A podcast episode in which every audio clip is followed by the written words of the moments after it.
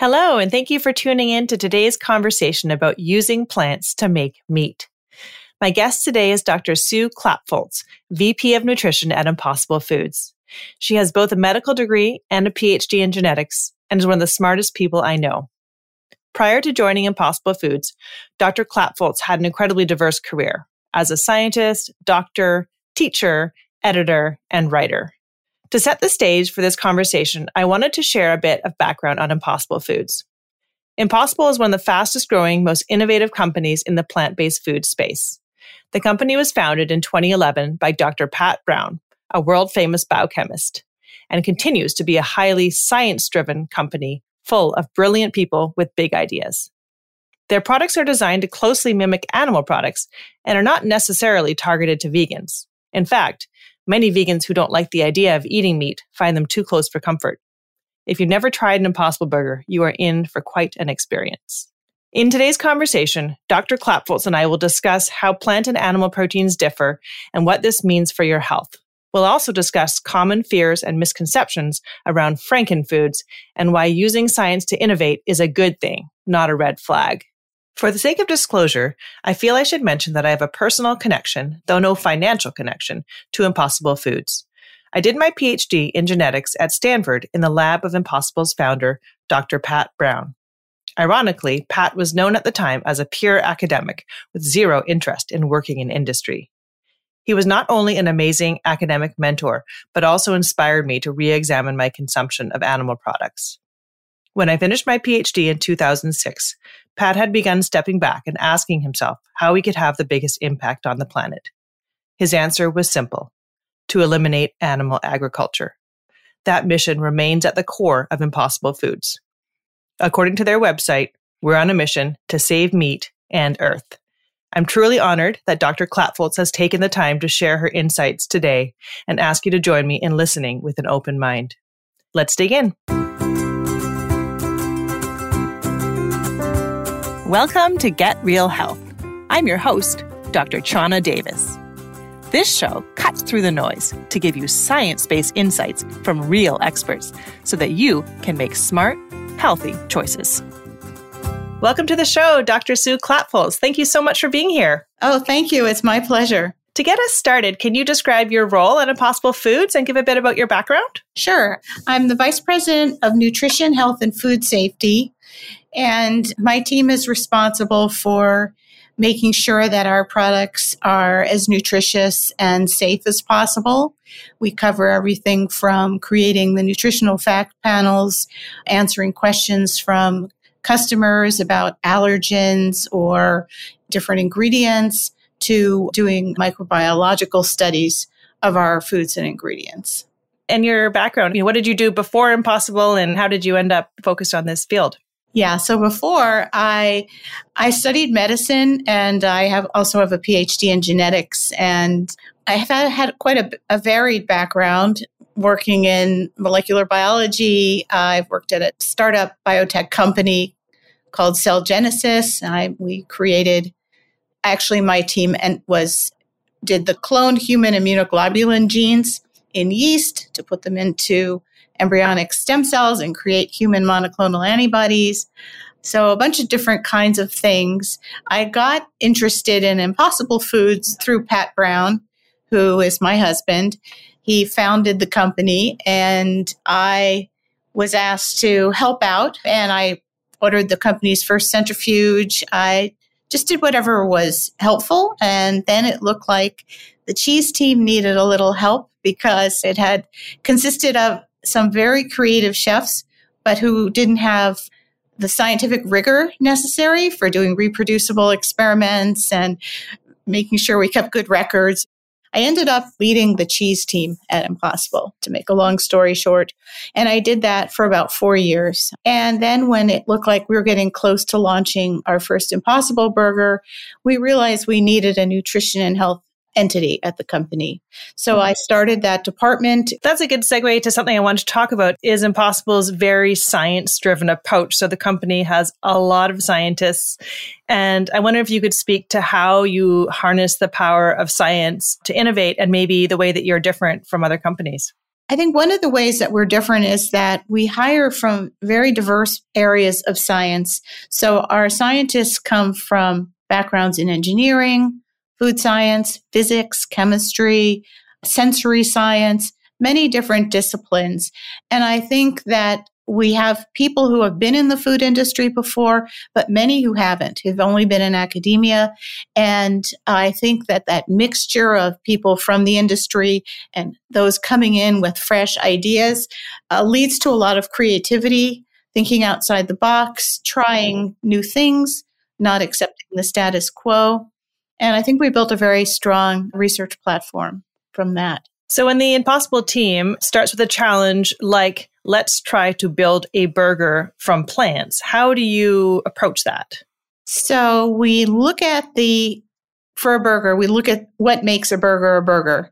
We look at beef. We look at it from a molecular level. We look at what are the flavors, what are the flavor compounds, aroma compounds that are present in beef when it's raw and beef when it's cooked we look at the textural aspects of beef. How firm is it? How springy is it? What happens when it's cooked? Does it release fat? Does it release water? How much? We look at the color transition when beef is cooked. We look at the nutrients. We look at that's certainly my area. Look at the nutritional attributes of that product. And then we, taking all that information, we take ingredients from plants and using what's known about those ingredients or what we figure out about those ingredients in the lab, we put together prototypes. And we build upon those prototypes until we have something that is palatable and t- then then something that tastes good. And then we start doing a lot of sensory analysis. So we do a lot with consumer panels external panels internal panels we have really great sensory scientists at the company and that's our basic approach. We want to make sure that we match or exceed the nutritional qualities of any product that we're replacing. We definitely don't want to create a plant based world where people are deficient in uh, important nutrients. So that we pay a lot of attention to that. But we also need to be able to match the texture, the mouth feel, the color, the aromas. And in addition to all that, we need to have a robust supply chain. We need to find ingredients that we can buy in quantities we need to succeed in the market. We need to make sure that our products don't just look and smell and taste like beef, but we also have to make sure they handle like beef in the kitchen. So that's an area that involves a lot of work with chefs and consumers to give us feedback on that. Does it have the same raw handling? If you put the an impossible burger on the grill? Will it fall through the grates in the grill or will it stay intact? Things like that. Those are all important. That sounds like a lofty challenge. It is because it's hard to, we have to balance them all. We also have to balance the cost. We have to make it uh, cost effective. If it's super expensive, we're not going to succeed in selling it. So it's always a give and take, always a balancing act. So it makes it exciting and challenging. So let's zero in a bit on the nutrition side and talk about some of the similarities and differences between plant and animal proteins, you know, at a really deep level. So how do you think about plant versus animal proteins? That's a great question. I know a lot of people are concerned that plant proteins don't offer the same high quality protein that's found in animal products. So, first, I'll say that animal products do contain very high quality protein, meaning that they have all of the nine essential amino acids in amounts and proportions that are optimal for maintaining health and also for for maintaining a growth and development during stages where that's needed. So proteins from animals tend to be excellent examples of protein. However, many plants also have excellent high quality proteins. One of them is soy. Soy truly rivals animal proteins for its quality it also has a very balanced, good amino acid composition that is similar to that of beef. And it's also highly digestible, which is another aspect of protein quality. Other plants may have lower amounts of one or more of the essential amino acids, but most plants have most of all the essential amino acids and just perhaps a lower level of one. Another plant protein will have a lower level of another and so on. So that if you eat a bunch of different plant proteins in the course of a day, you get all the protein, especially all the amino acids that you need to build proteins and to thrive. One of my most popular articles I published on Medium was busting the myth of incomplete plant based proteins. In reality, the only way to fall short on a specific amino acid is to basically only eat a single food all day. Like, as long as you're getting enough protein, period, it's almost impossible without eating a single food day in, day out. That's true. And you could even, I would argue, eat a single food all day, but you would get have to take in so much protein to get enough of that limiting amino acid that it, it probably would mean you'd have a very unbalanced diet overall, and that would not be good this is an issue that could be relevant globally when malnutrition is an issue. But in the Western world, when we are getting way more than enough food and a lot of protein in general, it is almost impossible to fall short on amino acids. So it frustrates to see how overblown that is. I also do a lot of trumpeting how wonderful soy is. And, and I did a little mini research review on building muscle and soy versus animal proteins. And it's absolutely clear there's no difference if you give p- two people the same amount of protein, one from soy and one from animal sources, that they build the same amount of muscle if they follow the same workouts. Yeah, I think soy is a fantastic protein and very abundant, inexpensive, and as nutritionally complete as uh, animal proteins. I'm sure we could have a whole conversation about the virtues of soy and all the myths around soy, but suffice it to say that you and I both have done our homework and we consume it ourselves and feed it to our children. So that says a lot, right? Absolutely. Since I know you know this field in such great detail, can you speak to how protein quality is measured objectively? Yes, there are a number of different ways to measure protein quality.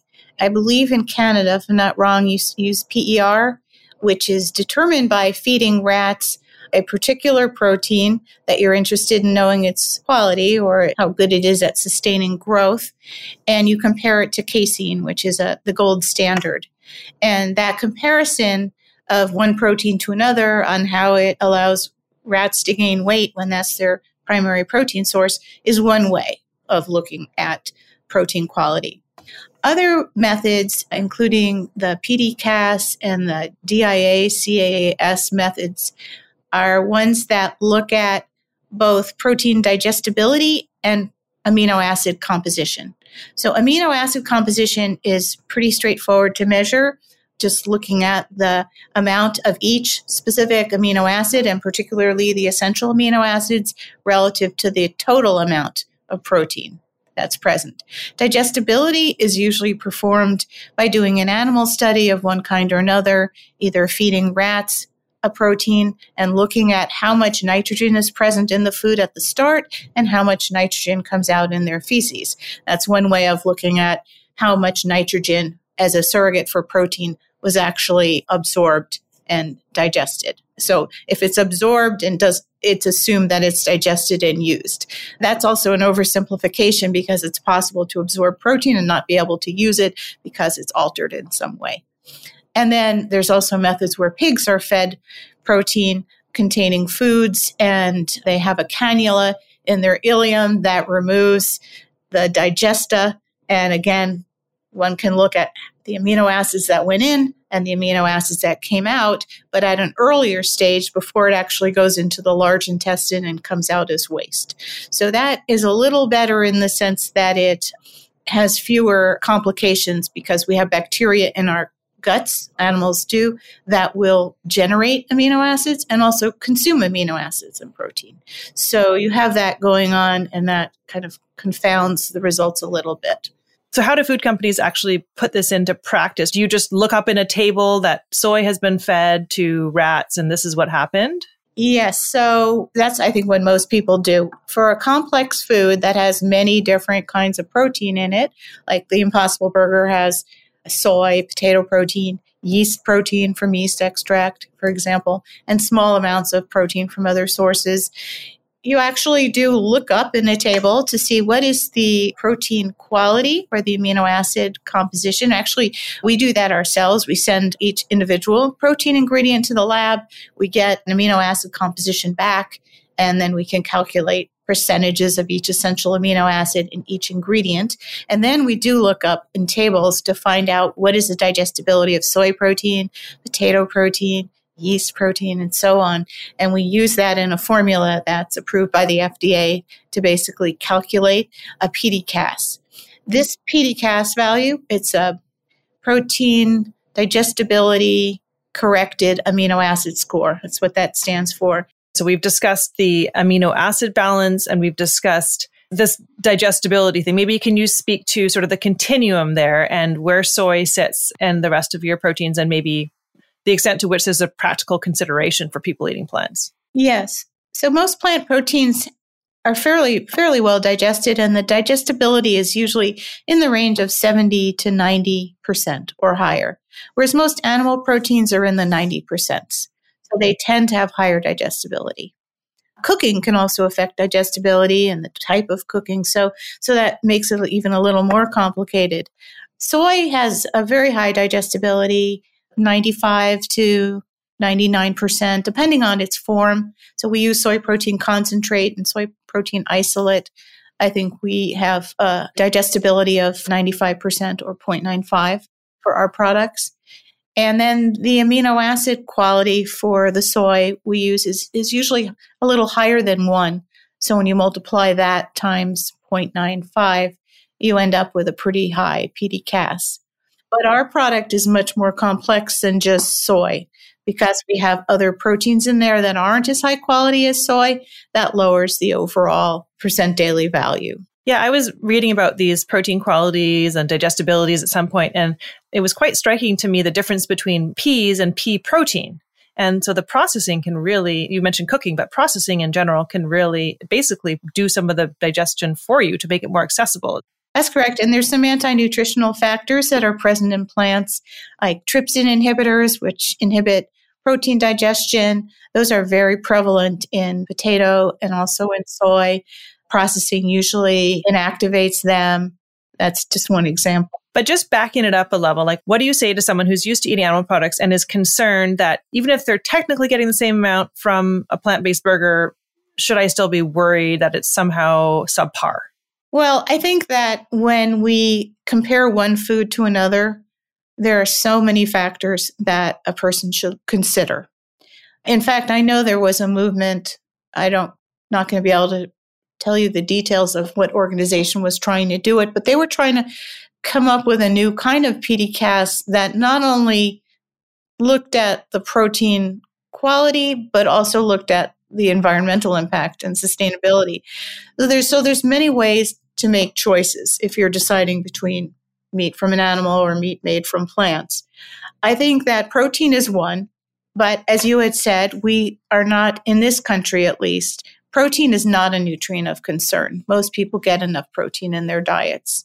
The other things to compare eh, are the other nutrients, micro and macronutrients that are present, how much fat is present, and then what is that fat, how much saturated fat, uh, how much unsaturated fat, is there trans fat? Is there cholesterol? Those are all important when considering getting an optimal diet. And then micronutrients, iron. And in the case of the Impossible Burger, we have heme iron, just like in meat, animal meat. So that's highly bioavailable iron. That's one thing to consider. And then there's lots of vitamins that are present in meat. You want to make sure that they're also present in your plant burger, unless you get plenty in your diet anyway. So I think we don't eat one food in isolation of everything else. We eat, if we eat a soy burger or base burger, or if we eat a, a cow beef burger, then I think that we're still eating all the other things along with those in our diet throughout the day. So I don't think it's good to get too fixated on what this one particular product can provide unless you're relying highly on that product to provide something in your diet that you otherwise wouldn't get. Yeah, when I've talked in the past about plant versus animal proteins and burgers, for example, I try to emphasize the importance of the whole package, right? When you compare two foods, the actual proteins between beef burger and impossible burger are going to be remarkably similar. You're getting the same building blocks of amino acids in those two foods, just in slightly different proportions. But the rest of the package surrounding that protein is going to be very different. And when you see all of these epidemiological studies showing people on plant based diets have good health outcomes. It's not the type of protein per se, it's what they come with, right? That's different. Yeah, absolutely. I think sometimes people refer to meat as a protein, but it's not. It contains protein, but it contains so much more. It contains lots of macro and micronutrients and all kinds of metabolites that may or may not have a positive or negative health impact. So I think most foods are extremely complex if you want to get down to the molecular level. And that's an area that is gaining great interest now is looking at met- the metabolomics of food. What are all the molecules that are present and what do they do? And do we need them and in what proportions? It's an interesting new field. Yeah. So I tend to just start at basic with comparing the nutrition facts, but you're saying there's this whole other level that's not even captured in the nutrition facts. That's right. And there was an interesting paper that came out. It actually came out last year, but it was published this year by Van Vliet and colleagues at Duke University, where they they looked at the Impossible Burger and they and compared it to grass-fed beef for all the metabolites that were present, and they did a heat map to show the most top 50 metabolites or yeah metabolites that were present in beef alone or the Impossible Burger alone.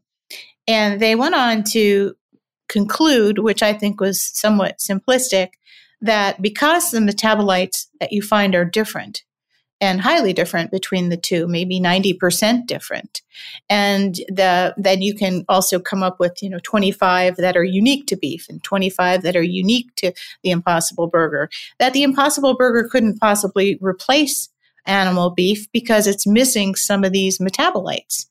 But when you look at the metabolites, which I've been doing with my team as sort of a team exercise, we've taken that paper and we've taken all the metabolites that were unique to beef and we looked at what they really were. And some of them are waste products like urea, uric acid, creatinine. One of them was a, an animal feed, biuret, which is a nitrogen source that's fed to cows. It's not part of the human diet normally. Others were metabolites that humans make themselves. We need them and we make them. We don't need to get them from eating other mammals. So when you do a deep dive, and it is very useful and worthwhile to do these metabolomic comparisons, we might find that there are certain nutrients in beef that are lacking in our product. And what's beautiful about creating meat the way we do is that if we see something, a nutrient that's important for human health, whether it's in developed countries or in underdeveloped countries, you know, we see that there's a need for something extra to be in our product. We can add it. Uh, there's very little that we couldn't add to enhance the nutritional value of our food. And I think that's a real plus. Yeah, actually, I had a guest that I spoke with about mRNA vaccines, and apparently they use synthetically made cholesterol. So, I mean, it's just once you open up that toolkit, you can make whatever you need. That's right. I think you can. And then, of course, there are plant sources that haven't been discovered or tapped yet as food ingredients and i think that's that's one thing that we do at our company is we try to also explore new plants to see if they would work well as ingredients for food because they have great proteins or they contain other micronutrients that are scarce. So we're always uh, we're always looking to see how we can make our food as healthy and nutritious as possible. Certainly we never want to be deficient in anything that the animal products are a good source of, but we also have the opportunity to have added value. We have folate, for example, folate that comes from the soy protein concentrate and also comes from yeast extract is abundant in our impossible burger. And that's a nutrient of interest, particularly to women during pregnancy. It's very important for neural development in the fetus. So it's just a bonus of some, we didn't design it that way, but this is a very desirable nutrient that is naturally present in our burger that's a good segue to talk to a common concern or criticism of these burgers is that they are processed and that this word processed has become a dirty word and anything that doesn't come straight from nature and has one ingredient must be harmful. Well, I hear that a lot. I hear people say, your product tastes really good, but it's processed. And I think, okay, the fact that it's processed is really a good thing. we are trying to make meat out of plants. And we're doing this because we're trying to combat the devastating effects of climate change on our planet, on our environment, on our species diversity. We're trying to do something really impactful. And we know that we're not going to have this kind of impact if we feed people a whole food burger. So if we were, I mean, this is an extreme analogy, but if we were to take whole pieces of coconut flesh, sunflower seeds, whole potatoes, soybeans, and root nodules from soy plants and mush them together on a blend. that would not change the needle on climate change. It would not be impactful at all. So we need to use processed ingredients. We need to use the ingredients that will allow us to recreate the sensory attributes of meat. But at the same time, I don't believe that because someone classifies the Impossible Burger as a processed food means it's at all in the same category as, let's say, a deep fried donut, which is very processed, but it's a junk food. So processed food doesn't mean junk food. And I think that's where the education is important. And also, food processing can be a very powerful tool for improving food quality. Um, as you alluded to earlier, talking about digestibility, uh, just one example and an ingredient we use is that we use potato protein isolate. And potato protein is actually a very high quality protein in terms of its amino acid composition, but you don't get much potato protein in a potato. Potato is, is largely starch. And so by take, isolating the protein away from all this starch, you get a really high quality ingredient that's useful. And a potato starch is abundant, and the protein is actually a waste product of the potato starch industry. So here you're taking something very nutritious and using it in food. I think it's it's good to just at this point acknowledge why there's this belief that processed is bad. So these sort of broad stroke studies showing that people who consume more processed foods have poor health outcomes. So yes, absolutely, because a lot of processed food is unhealthy. A lot of processed food is not unhealthy. And there's all levels of processing from simple processing, such as canning, for example, like, you know, heating, canning, chopping, to coagulating cheese, to isolating proteins and so on. So there's all levels of processing. That's for sure. But a lot of foods, when people talk about processed foods, they're talking about foods that are very high in salt, fat, sugar, and very low in nutrients very low in fiber, very low in protein, very low in micronutrients. That would be your typical junk food, which almost always invariably junk food is processed. I like to say there's sort of a balance of nutritional upsides and nutritional downsides in every food. And so where do you see as, you know, the nutritional upsides and downsides of an impossible burger? Yeah. So for the downsides, these are things that we're working on. One of them would be saturated fat. Right now in the Impossible Burger, I'll just, we have a number of products that are newer on the market and just coming out, but I'll stick with the Impossible Burger. We have about the same amount of saturated fat as 80 20 beef, which is the most common cut of beef in, in retail. So we would like to have less saturated fat than beef because we know that people are concerned, and rightly so, that consuming high amounts of saturated fat is correlated with increased cardiovascular disease risk. And we know that if, if people replace saturated fat with unsaturated fats in their diet, they see a lowering of their cholesterol, their total and their uh, bad cholesterol. So we want to we want to lower the amount of saturated fat in our products and our next generation Impossible Burger will actually have significantly reduced saturated fat. So we've been working very hard on that. I think a lot of people are wondering if you know it's not good for you, why use it? Yeah, that's a great question. Well, because we need it because of the textural properties that saturated fat has. We need some kind of fat that will stay solid at room temperature and give you nice little flecks of fat, just like animal beef has. I think it's important for the sensory attributes. And as much as we can lower it, we will. If we could replace it with some other form of fat that was healthier, we would. But as I was talking about earlier, it, it's a real balancing act, right? The product has to taste good. It has to be healthy. It has to be handleable. It has to be at a reasonable price. All of these things have to balance together.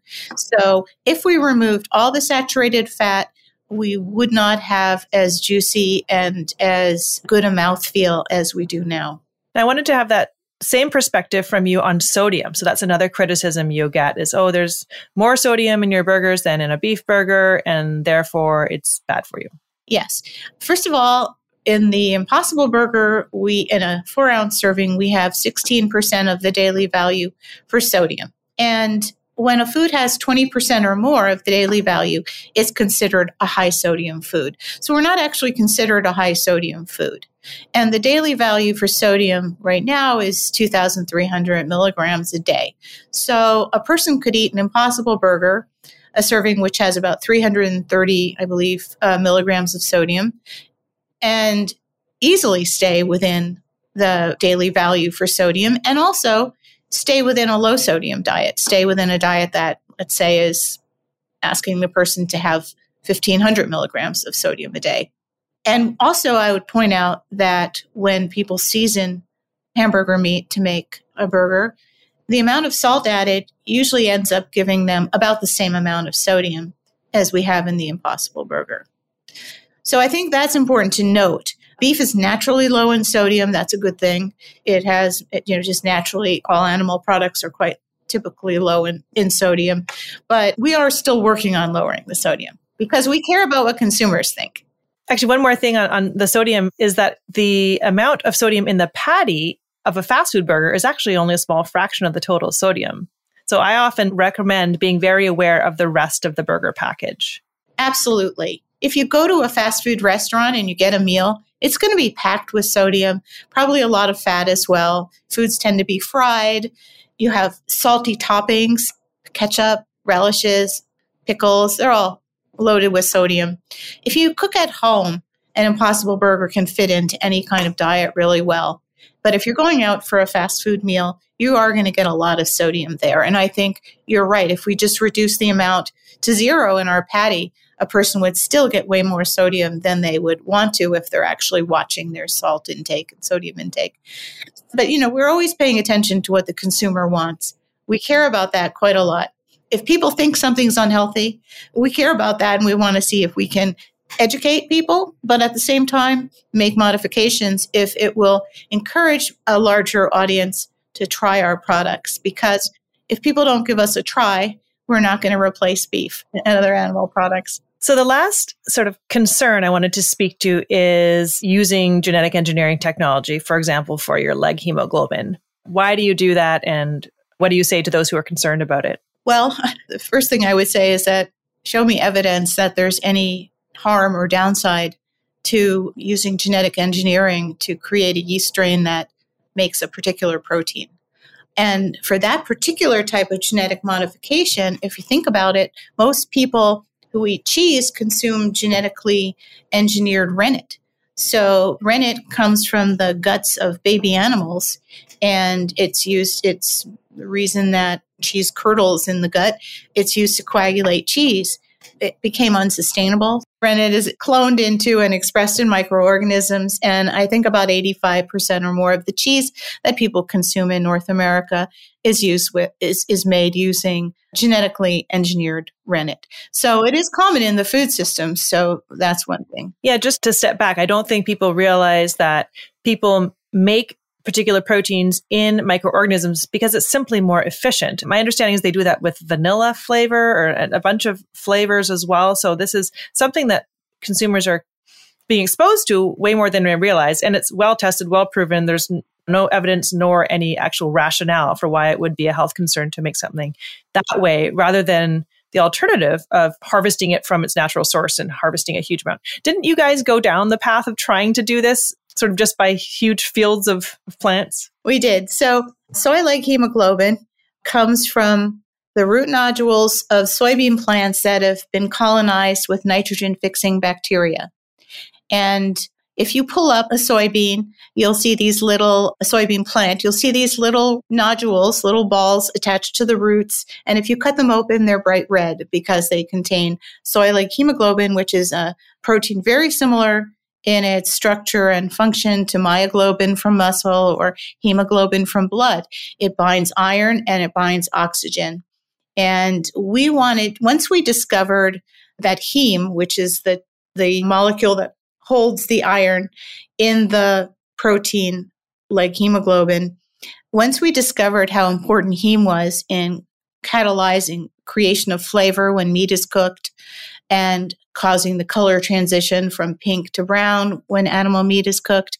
We really wanted to have that in our products because we knew it was key to flavor creation in particular. So we started out by trying to pull up soybeans from fields and pull off the nodules from the roots and then isolate the protein from the root nodules. And it was very unsustainable. And we found a much more efficient way to do it, which was to clone the gene for soy leghemoglobin into a yeast called Pichia pastoris, ferment large quantities of that yeast, and allow those proteins to just be expressed in the yeast. But the protein is structurally identical to the protein you would get if you dug up the root nodules and isolated the protein. The protein is not engineered. It's the yeast strain that's engineered by putting in the gene for the leghemoglobin protein. That's a, that's a great explanation. Thank you. To wrap up things, I just wanted to give you a, an opportunity to speak to again back to the impossible mission and why you think that this type of product is so important for the planet. Thank you for that opportunity. I think it's important for the planet on so many levels and of course one is climate change. We use so much less resources to create the impossible burger than goes into animal agriculture. We've lost 50% approximately of all the species on Earth in the last 50 years due to climate change. A lot of this is due to deforestation. Animal agriculture takes up so much land and water, it's, it's unbelievable. And so, of course, that's a main concern of ours as a company. I'm also very concerned about all the public health implications of, of animal agriculture, which is very, very tightly linked to the creation of multiple antibiotic resistant organisms, the prevalence of foodborne illness from pathogens such as bacteria, even toxoplasmosis, which people associate with coming from cats and cat litter boxes, and it's a cause of congenital malformations and, and death. It actually comes very commonly from pork consumption. And the CDC considers toxo, I think they consider toxoplasmosis the second leading cause of foodborne death in the US. And so those are examples of where raising animals for food has led to the product to the creation of these organisms that not only are very prevalent but are increasingly difficult to treat because of the multiple antibiotic resistance. And finally, we have viral pandemics. Let's not, we're in the midst of a terrible one right now. But if we look back at the uh, flu pandemic, swine flu pandemic of 2009, that one resulted, it killed over 200,000 people in the world. And that seemed, I guess it almost now it pales by comparison with, with COVID, sadly. But that was due to a virus that basically human influenza viral genes, avian genes, and pig influenza virus genes all recombined in a form that was quite virulent. And the same thing happens in, in chickens, poultry. Poultry and pigs are reservoirs for influenza viruses that infect people. The viruses don't tend to kill these animals, but they tend to spread within the animal populations, mutate, can become extremely virulent, and then spread to people. And there's even one avian influenza virus called H5N1 that is was created in poultry. It has occurred in human populations sporadically, but it has a mortality rate of about 50 or 60%. So it's really would be horrible if that virus mutated and became more virulent and spread throughout the human population. And it's such a concern that the CDC has stockpiled a vaccine against this virus. So, so there's so many human health threats that are caused by the way we raise animals for food. Thank you, Dr. Klapholz, for everything you do to bring amazing options to the public to help reduce our reliance on animals. There's a lot of good that can be done here. Oh, thank you so much. It was a it was an honor to be on your show. Thanks again.